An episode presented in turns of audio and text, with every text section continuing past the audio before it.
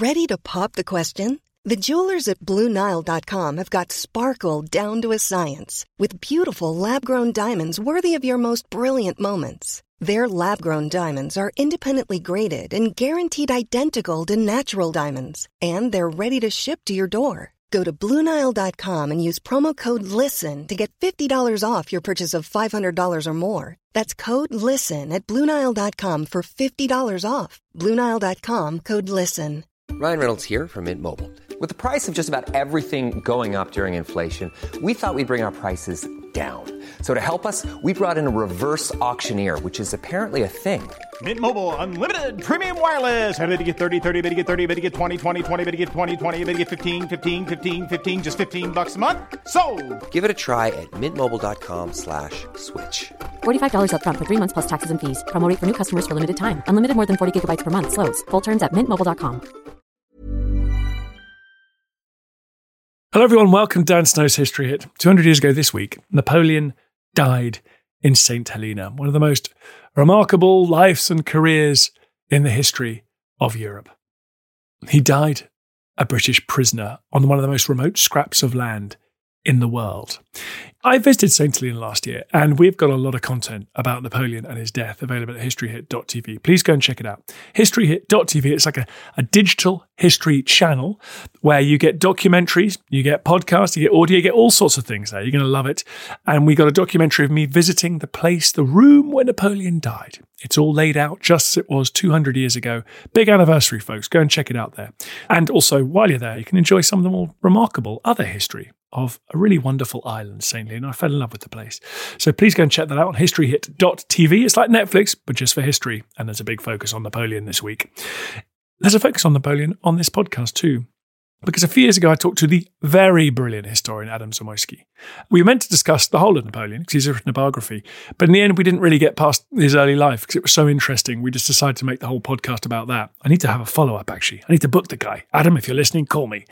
So, this is a podcast from our archive. We discuss Napoleon, his birth, his rise to power, who he was, and whether he was short. You're going to love it. So, here, before you head to history.tv, is Adam Zamoyski talking about Napoleon Bonaparte. Enjoy.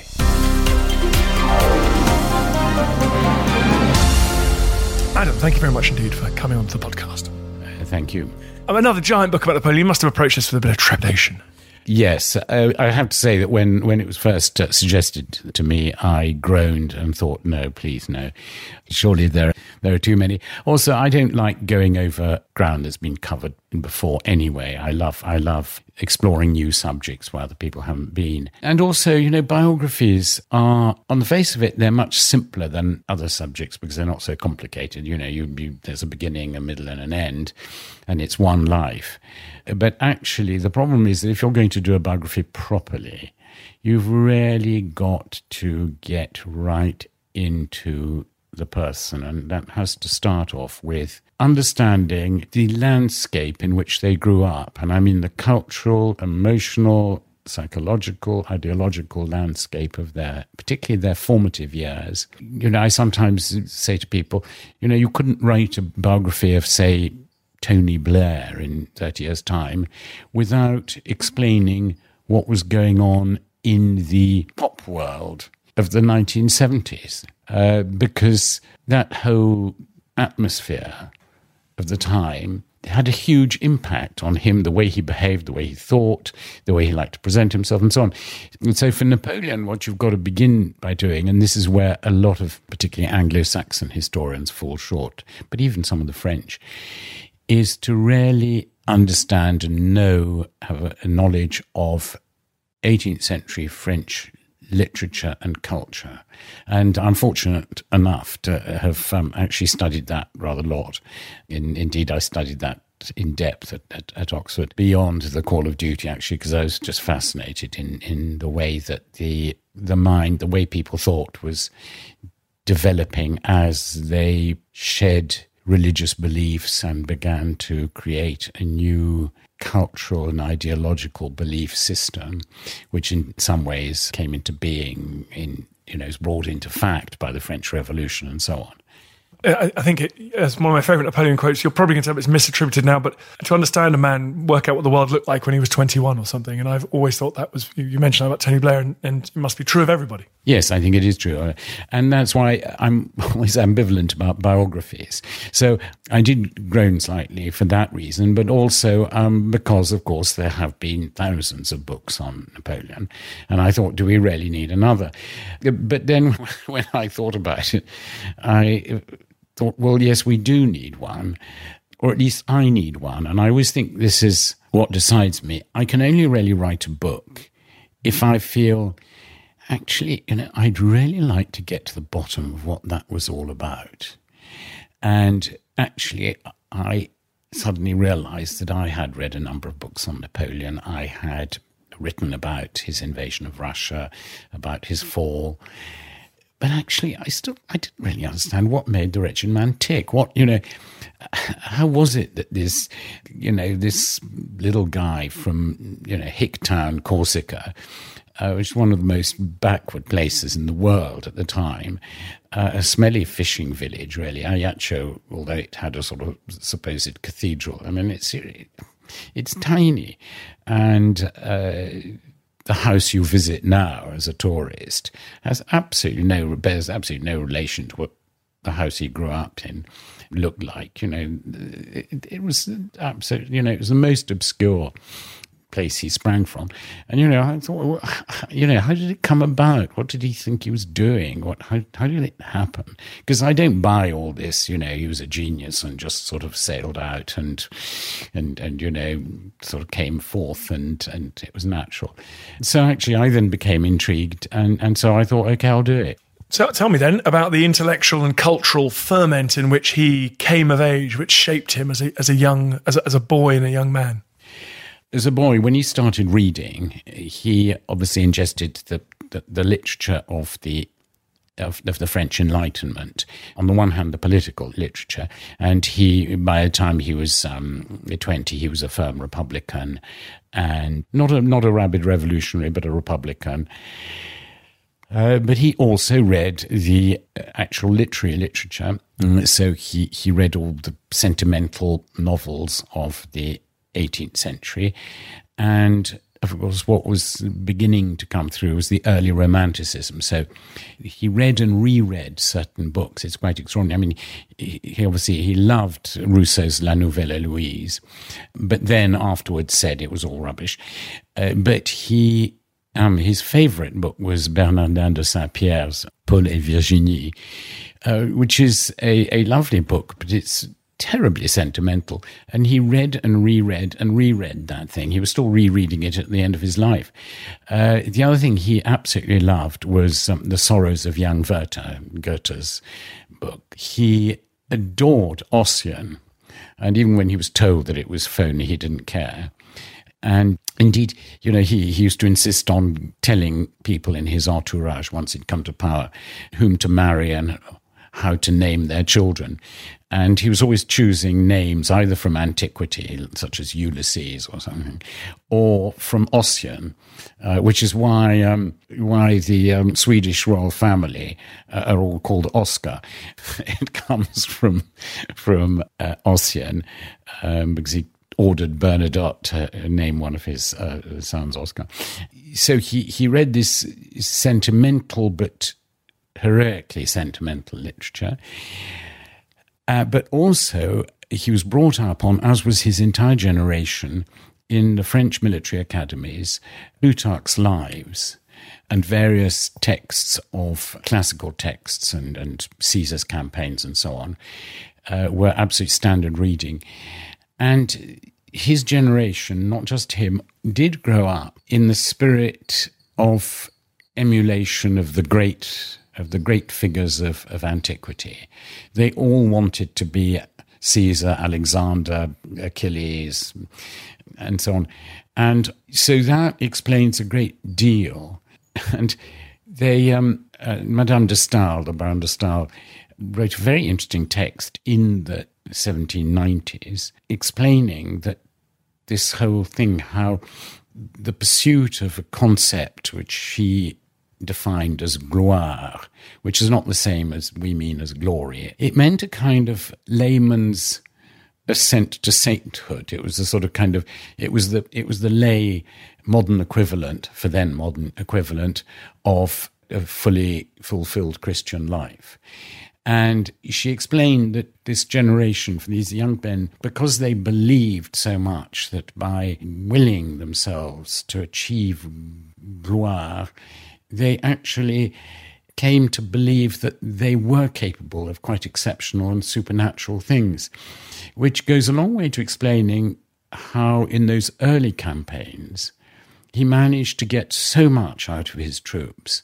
And there were all these young people, both troops and officers, who would simply storm batteries and, and do perform unbelievable feats of, of dashing, daring do which of course they gradually stopped doing with quite so much elan panache uh, as they grew older. So that that is the climate in which he grew up, and there was a sort of auto suggestion which which flourished into really giving lending them remarkable powers simply because they believed in themselves and in what they were doing and were determined to achieve their ends. So that and that does come from from their, as I say, their literary cultural landscape.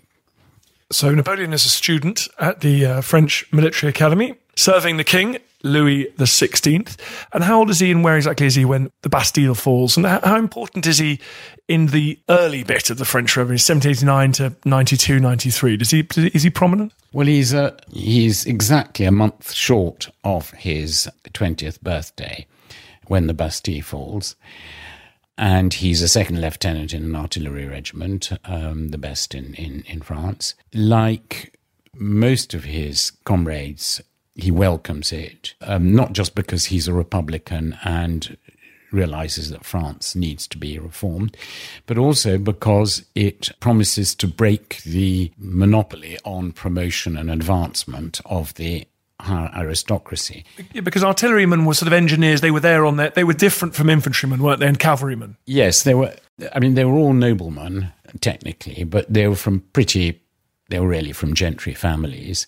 Some of them actually not even that, but on the whole they were.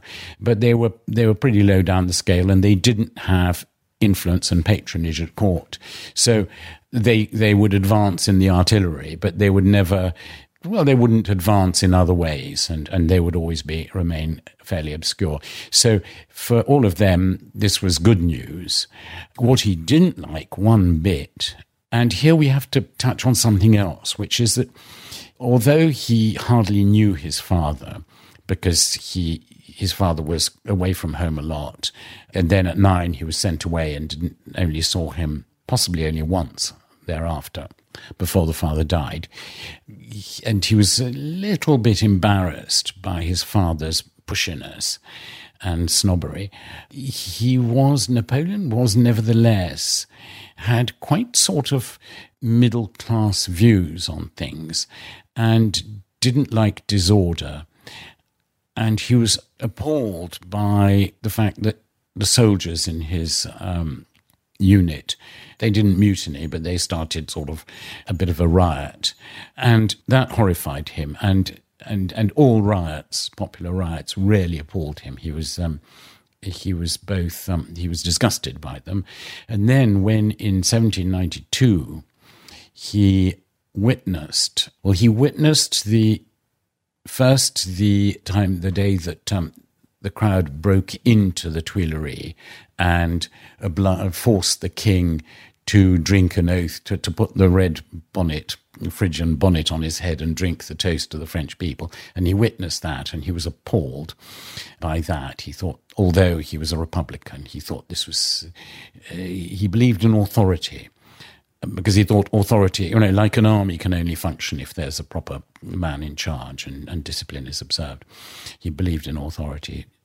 So he was appalled by that. And of course, not long after that, he arrived on the scene. He didn't actually witness it, but he arrived on the scene shortly after the 10th of um, August uh, storming of the Tuileries and the massacre of the Swiss guards and the, and the defenders and the mutilation of their bodies by a sort of um, frenzied crowd of the lowest orders of Paris. And that horrified him, filled him with disgust, but also with fear.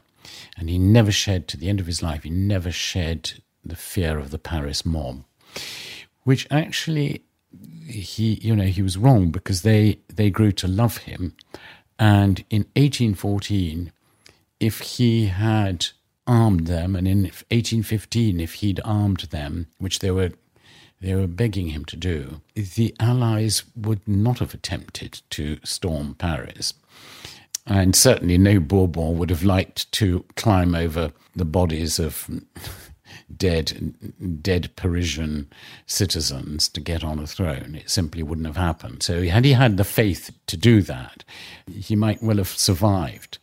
Uh, but he didn't. He, he, he, that those moments of the revolution did they remained with him for life, as they did with so many rulers. You know, it's fascinating that Charles X, who uh, you know was quite gung ho about defending his position, suddenly lost his nerve and ran.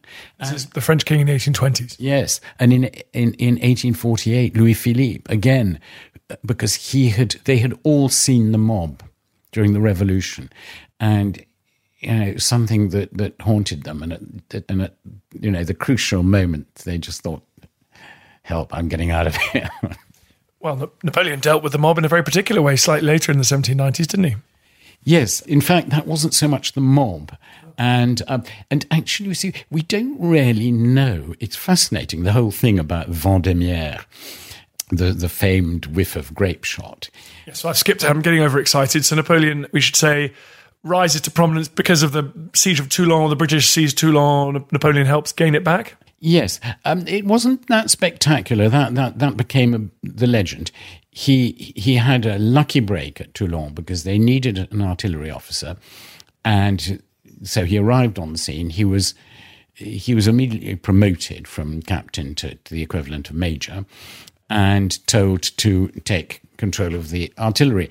And what he discovered was that there were about eight quite light guns, and that was about it. So his real merit there uh, was that he just scoured the countryside and he grabbed anybody who'd ever served in the artillery or indeed in uh, supply columns and knew how to drag guns or do anything like that. Uh, he confiscated everything he could um, in order to, to, to make up for lack of gun carriages and this and that. He seized bits of cannon that were sitting on various battlements in the area, brought them all together, and built up a proper artillery force. And then he worked out, and it was not that original because the people in Paris had also worked it out, although not his commanders on the spot. He worked out, well, he just took one look at, at, at the terrain and said, look, you know, the taking Toulon by storming the defences was going to be long and exhausting and uh, very costly. Whereas if you could remove its lifeline, which came from the sea, Admiral Hood's fleet, uh, then it would have to, the whole thing would fold up in five minutes. And so the key was to secure a vantage point which controlled the access to the inner roadsteads of, of Toulon and indeed the outer roadsteads and um, because if you had guns on there, no no ships were going to pass underneath them. Uh, so he concentrated on that and managed to. And the the, the Brits, who'd realised this as well, had put up some some um, batteries there, uh, but he managed to uh, knock them out and storm them, and turn their guns and his own guns onto the inner roads and start sending incendiary cannonballs onto the British and, and, and Spanish ships there, and they began to evacuate the place PDQ uh, as some of their ships started blowing up and catching fire. So that gave him a break. He was then promoted to brigadier general. You know, which at the age of um, 25, which wasn't that remarkable because thousands of generals had emigrated uh, and senior officers had emigrated. And there were quite a few generals younger than him already by then. So, um, uh, but still, that was a, a lucky break. But he sort of lay, you know, it wasn't like they said, oh, this guy's so brilliant, we must put him in command of an army here or there. They put him in command of the, the, descent, the, the coastal defences of the south which was a, a, fairly important job. But the Royal Navy kept on sort of patrolling, looking for a weak spot to, to, to land British and Sardinian and Spanish troops. But it wasn't a sort of key position. And he came to prominence rarely when uh, he happened to be hanging around in Paris at a bit of a loose end in um, 1795 when uh, the directory was threatened by a revolt and of really royalist leaning sections of, of the Parisian National Guard. Uh, and they um, he was brought in to help with the defense. Now, nobody really knows, because his account is certainly not entirely true, but nor are those of most of the other people involved. And we don't know whether he did fire grape shot, whether he fired blanks thereafter, as he claims. The casualties were pretty small, but it was successful, and he must have shown some kind of ruthlessness or determination or some quality because he was then put in charge of in effect, about 40,000 troops in and around the capital, which actually made him one of the most powerful people in the land. But this is what's so extraordinary about Napoleon is that although he had from early years, like most of his generation, dreamt of heroic deeds and uh, so on and so forth, he was actually terribly interested in money. And again, I come back to this rather middle class thing about, you know, he had to make, set up his family. And he spent the, the, the months uh, following getting, getting this nomination to command the, the army of, of the interior, it was called, to place all his, his siblings and cousins and everybody he could in lucrative positions and to get hold of money. We don't quite know how, but uh, he certainly suddenly became quite wealthy. Uh, and to set himself up. And he was more interested at that stage in property speculation in Paris because there was a fantastic market at the end of the revolution. With um, there were all these properties that had been confiscated from um, emigre or guillotined noblemen, which were all being sort of flogged off at a discount, and people were buying them up and selling, you know, selling them on back to back deals and whatever. And he, he, was fantastically interested in that. He, he even got interested in, in sort of importing luxuries, which were short of which there was a shortage in, in Paris, which had suddenly become a, a kind of roiling centre of pleasure after the fall of, of the, the terror of Robespierre and the end of the terror. Suddenly Paris became just, you know, every, a sort of carnivalesque city. And so, you know, there was a you know, silk stockings and things like that were in short supply. And he busied himself importing and sometimes indeed smuggling these things to, to make some money. So it's, it's quite charming in a way. You see this man, if you really look at what's going on and read his letters, which of course have been republished from the originals, and the previous editions had all been Bowdlerized because they were published during the Second Empire. And a lot of this stuff about property speculation had been cut out of them, being deemed to be less than glorious. And here you, you get such a sort of sense of of the guy just trying to get ahead, you know, the little Corsican man trying to get himself and his family, because remember, you know, in Corsica, it's it's, it's the family, it's the Cosa Nostra, it's you know, it's it's uh, we all hang together, So there he is setting himself up, and it, it's rather charming. And then he thinks, I must get married. And he wants, and his brother marries a wealthy merchant's daughter, and he wants to marry her sister because he thinks a decent dowry and, you know, and having a wife around, it'll help and, and so on. You know, so he suddenly he becomes a kind of a very bourgeois creature trying to set himself up. You listen to Dan Snow's History. We're talking about Napoleon, obviously. More after this. Romans, gods, Spartans, the wars of Alexander the Great's successors in incredible, entirely necessary detail. The Ancients podcast, it's kind of like Dan's show, except it's just ancient history. We've got the leading experts. We've got the big topics, from ancient Vietnam to the fall of Rome. Subscribe to the Ancients on History Hit wherever you get your podcasts.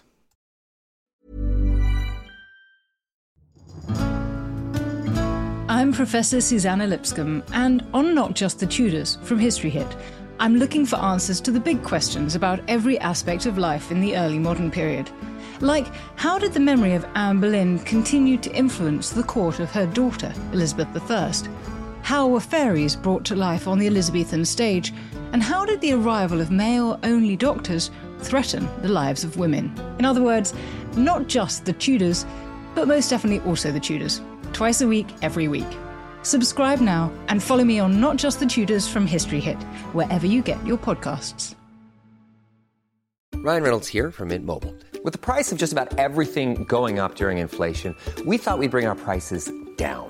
So to help us, we brought in a reverse auctioneer, which is apparently a thing.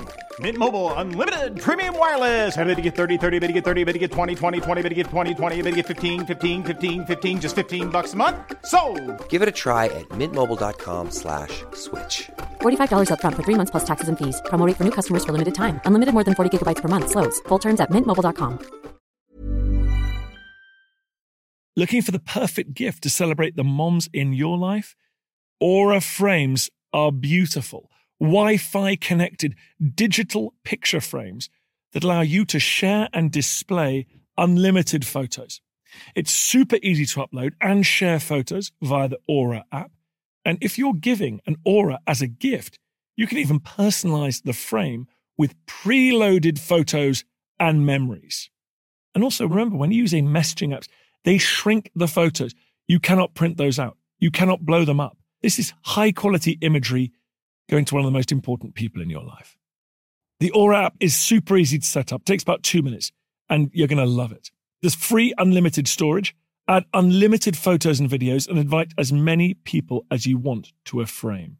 Right now, Aura has got a great deal for Mother's Day. Listeners can save on the perfect gift by visiting auraframes.com to get $30 plus free shipping on their best selling frame. That's A U R A frames.com. Use code Dan Snow at checkout to save. Terms and conditions apply.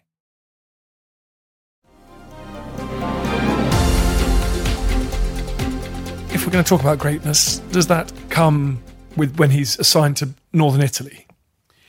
Yes, and then su- suddenly there's this extraordinary thing happens that, and I suspect that Barras and the other directors thought, well, hang on, this guy is just, he began to, to just sort of do as he pleased.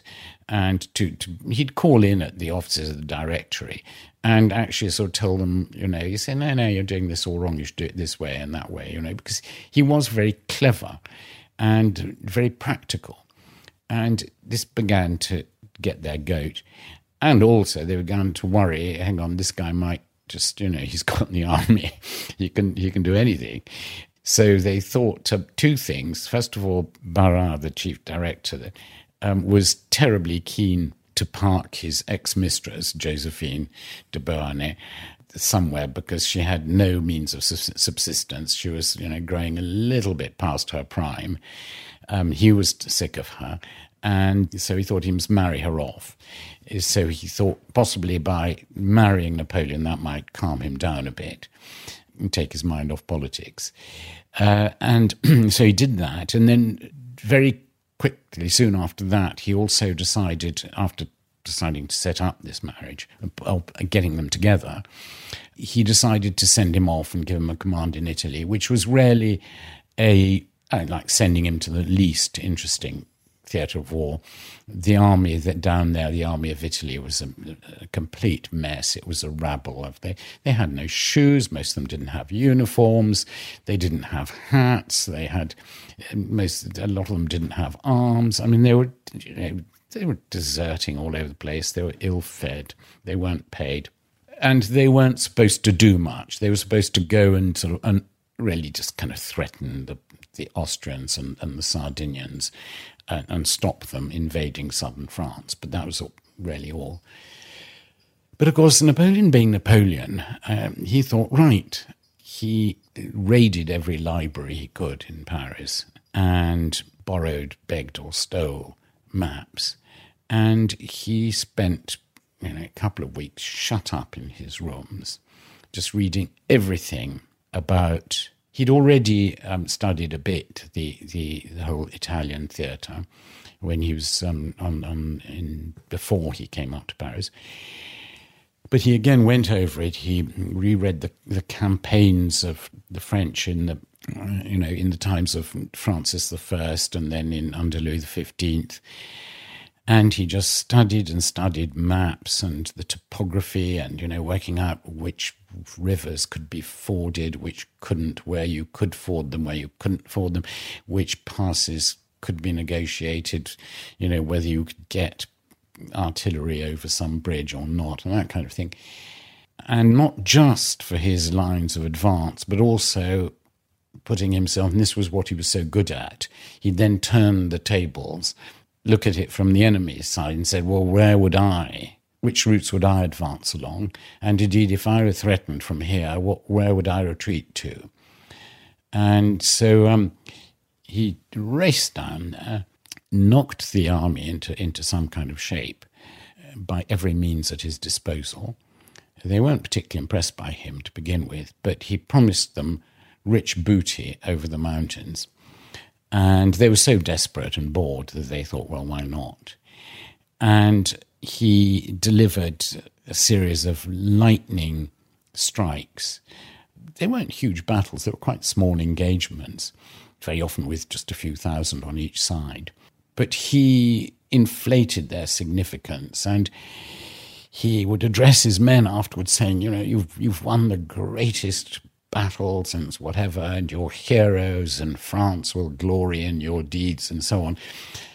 And um, well, first of all, they could all pick proper boots off the the Austrian prisoners or dead, um, and and sort of jackets and things, and get a few slightly better muskets. Uh, secondly, they could uh, sort of loot and rape a bit, um, and fill their bellies. Uh, and, and there he was telling them they were heroes. And so they began to feel better and better and more and more excited about the whole thing. And he built up this sense of excitement and enthusiasm, which really did turn them into a very, very agile and reactive force, sort of ready up for anything. And of course, the other thing is he sent back these bulletins to Paris, which were sort of 95% fiction, inflating every engagement, turning it into a great battle, and saying how many prisoners he'd taken and uh, how many cannon he'd captured, and so on, inflating the figures shamelessly. And, and this was really what created Napoleon, because the Directory were unpopular. And, you know, if you're an unpopular government, what better thing to do than to plaster the street corners and the newspapers with accounts of heroic daring do by your armies? So they started, you know, sending all this, you know, his, his propaganda, diffusing it throughout France. And it was some time before they realized that, uh, hang about. we've created a hero. but of course, by then he was also sending back money you know, he'd, he'd require what he called contributions from uh, all the locals and uh, grab any money he could. And he'd send him back to Paris. And of course, the, this was absolute manna from heaven to, to this unpopular and rather bankrupt government. Uh, so they gradually became totally dependent on him for money, and they'd created a monster that they couldn't control. Right, so he's, he's he's making a name for himself in northern Italy. Yes, and he comes back to Paris, and the wretched directory has to willy nilly has to give a huge festival and, and pretend to give him a hell of a homecoming uh, because not only has he won all these terrific victories and has the whole population of France come to see him as a hero, he's also brought peace, a peace which actually the directory didn't really want, but which the population did. So he was the hero of the day, but he realized that he was extremely unpopular amongst the political classes and liable to be poisoned. He, every time they gave an official banquet, he'd he'd bring his own loaf of bread and and a bottle of wine, uh, and he never, when he dined out, he never had anything except hard boiled eggs or boiled eggs and and um, or anything he brought because he was convinced that he was going to be poisoned. And so they wanted to get him out of the way as quickly as possible. So the first thing they did was make him commander of the army of England, saying, "Right, this will." Test him he'll you know it's an impossible mission so he's bound to fail so but then he says look i'm not doing this because it's not going to work so then they think up Talleyrand actually thinks up and they say well let's send him off to to Egypt. We need a new colony because the Brits have taken all our West Indian colonies. So, how about this for a colony? And let's send him off there. He'll be far away and can't cause too much trouble. So, they send him off there. And of course, he lands there and captures Cairo, and that would be good enough. And he was intending to come back after having done that. But of course, the Brits did him the greatest favour of all by, by with um, Nelson sinking his fleet in the Battle of the Nile, because it meant he was stuck there. And suddenly, he couldn't be ordered about by the Directory, and he suddenly became an autonomous ruler of a huge land, the land of the pharaohs. And he had his own army, he had nobody telling him what to do, and he really tasted power. And not just military power, but civil power. He began, you know, a, a, land registry. He started lighting the streets of Cairo. He started a sewage system for Cairo, a street sweeping system. You know, he he he actually started enjoy being a ruler. And that gave him a taste for power and a sense that actually he'd be quite a good ruler. And the second outcome was that because the, the Ottomans were sending an army down through Syria and Palestine, he went off to head it off. And there was this, there followed this grueling campaign through the desert and through scorching sands and then through the mud of Palestine and then up to Acre where he met his first defeat, his first failure.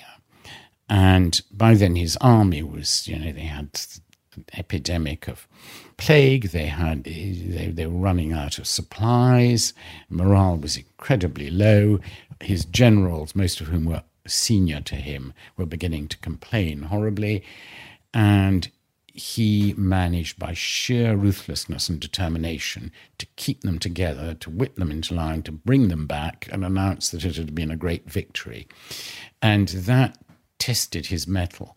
And even old Kléber, who hated him, said, God, well, he's got one thing which nobody else has, this horrid little bugger. He dares, and he dares to dare things that nobody else will dare. And he had to, he took his hat off to him he then abandoned them, right? Well, he didn't abandon them because, in fact, he had been recalled by the Directory, but the letter never got to him. Uh, but he saw that France was being attacked, and it looked as though she might fall. And that would have been very bad for France and very bad for General Bonaparte and his army. So he decided to go back to Paris, mm, leaving uh, his army regarding him them, himself then almost as a sort of monarch or at least a political lieutenant, he felt he could, you know, hand over his command to General Kléber, which was a perfectly sensible thing to do, and he made a dash back to Paris to organize proper supplies for it and see what was going on. And of course, he landed just a few days after the news of his very good victory, his resounding victory at Aboukir, reached France. And so suddenly there was a piece of good news on the horizon, you know, suddenly a victory for French arms. And lo and behold, a couple of days later, there is the hero himself. And everybody said, and France seemed to be in the mess. She was threatened by invasion. And they thought, goody good, he's going to save France. And, you know, that was it. And from that moment, it was just a question of how he was going to how he was going to do it. And ironically, it was the directors themselves, the government, the members of the government, who wanted to you know carry out a coup. It's just that each of them wanted to carry it out in a different way. And so in a sense he he he suddenly found himself borne on a wave which he surfed brilliantly, although I have to say, on the actual day of Brumaire, of the coup d'etat, he almost buggered up the whole thing. But he, he, was, um, he was born to power, really, by the will of a great, great many people.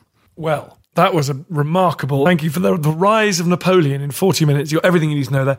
Adam, the book is called. It's called Napoleon, the man behind the myth. The idea is to actually get to the bottom of who he was, what he thought he was doing, and how he did it. And the rise is fascinating and, and exciting and, and terribly impressive. And then there's this extraordinary and quite long decline and fall, uh, which is extraordinary. He could have stopped it so many times. He could have saved himself and his throne, and he could have done anything.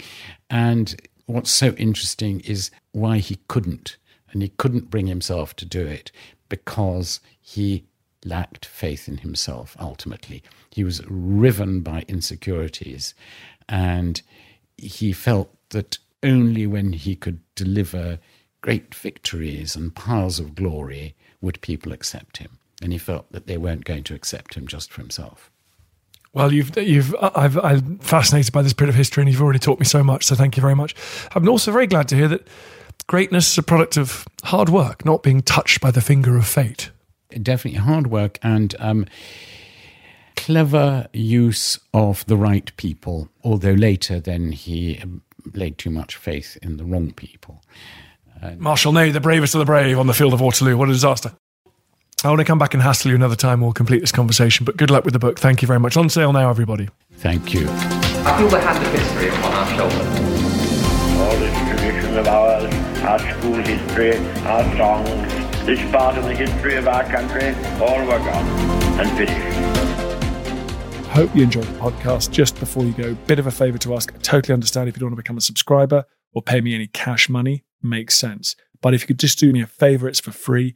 Go to iTunes or wherever you get your podcast. If you give it a five star rating and give it an absolutely glowing review, purge yourself, give it a glowing review.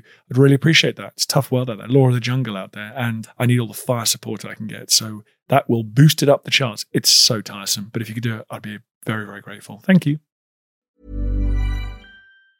Planning for your next trip? Elevate your travel style with Quince. Quince has all the jet setting essentials you'll want for your next getaway, like European linen, premium luggage options, buttery soft Italian leather bags, and so much more. And it's all priced at 50 to 80% less than similar brands. Plus, Quince only works with factories that use safe and ethical manufacturing practices. Pack your bags with high-quality essentials you'll be wearing for vacations to come with Quince. Go to quince.com slash trip for free shipping and 365-day returns. Thank you for listening to this episode of Dan Snow's History Hit. Please follow this show wherever you get your podcasts. It really helps us, and you'll be doing us a big favour. Don't forget, you can also listen to all of these podcasts ad-free and watch hundreds of TV documentaries when you subscribe at historyhit.com slash subscribe. As a special gift, you can also get your first three months for just £1 a month when you use code Dan Snow at checkout.